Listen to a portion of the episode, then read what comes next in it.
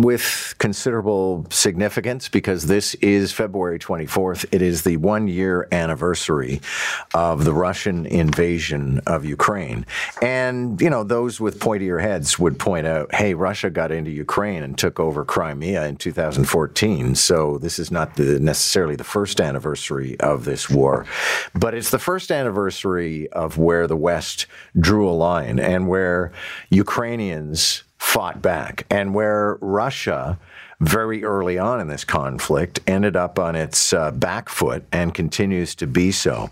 The big concern, of course, is that uh, Vladimir Putin, because so much ego is on the line, I mean, frankly, his entire life and uh, political life are on the line here, that they're just going to amp things up. We're joined by a Canadian of Ukrainian descent, and that is Etobicoke Centre MP Yvan Baker. Yvan, good morning. Good morning, John. Okay, so your own thoughts uh, on on this first anniversary. I realize, you know, every day has been a nightmare in terms of the invasion, but there is something pretentious uh, about observing this first anniversary. Yeah, I mean, as you pointed out, this is not uh, the beginning of the war for Ukrainians. The war for them began in 2014. But you're right. This is the this is the one year anniversary of the of the full scale invasion. Um, I really think for me, John, and I think for a lot of people, um, this is an opportunity to, first of all, reflect on the horror of this war, to mourn the victims of this war. You know, there's hundreds of thousands who lost their lives, the um, the genocide that's being committed every day, um, and you know the civilians that are being targeted. Uh, I think it's also an opportunity to honor the courage of the Ukrainian people. I mean, you talked about the the resistance that the Ukrainian people showed and I think we all have seen or heard stories of young people or even the elderly taking up weapons, especially in those early days after February 24th to defend their, their cities and their communities um, and the bravery of the armed, Ukrainian armed forces.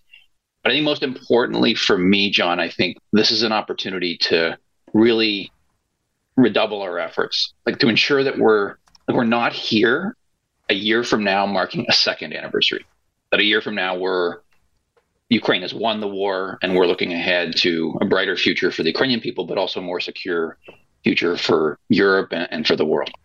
Earlier in our show, we were talking with Adam Zivo, who's a Canadian living in Odessa right now. He writes for the National Post. And he talked about how the Russians continue to deny that Ukraine is even a, country. And so, as a person of Ukrainian descent, I'm wondering about your thoughts on the idea that Ukraine is a made up nationality, a made up nation, and it really always was a part of Russia. Well, nothing could be further from the truth, and, and, and you know, folks who study history will will know that uh, that in fact Ukraine uh, or the origins of what is Ukraine actually existed. Kiev existed long before Moscow was ever on the map. Um, so Ukrainian culture and history and traditions have existed for, for centuries.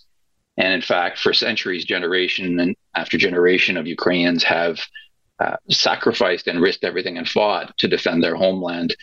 Um, and so uh, Ukrainian culture and history is rich, it's long-standing, and there's nothing could be further from the truth. That sort of narrative is part of the uh, Vladimir Putin's propaganda. It was part of Soviet propaganda um, is part of the sort of the the Russian government playbook for for centuries uh, to justify um, invading Ukraine, conquering Ukraine, and, and, doing what Vladimir Putin's doing now. And I think it's really important that we push back on that. The Ukrainian people, this is a democratic country in Europe.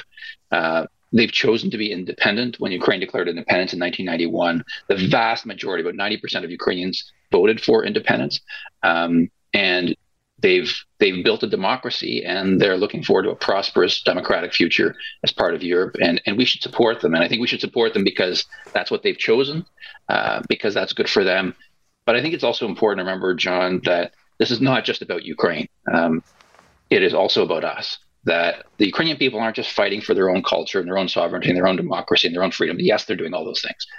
Uh, but this is a war for uh, global security you know, if Russia is able to win this war or even obtain a peace with, but hold on to a part of Ukraine, that'll be a victory for them. And that will signal to Russia, that'll signal to other countries with large militaries that the we, the West, we, the democracy of the world, are not willing to stand up for the sovereignty of an ally. And that means Russia will be back for more of Ukraine. Uh, Putin will be back for parts of Europe.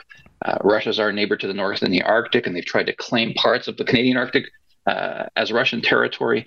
And there's other countries who might do something similar. So uh, we either pay a small price now and help Ukraine earn a decisive victory, or we pay a much bigger price later in the form of a much more insecure world where we're all under threat. Ivan, thanks for this. Good to have you back. Thanks so much, John.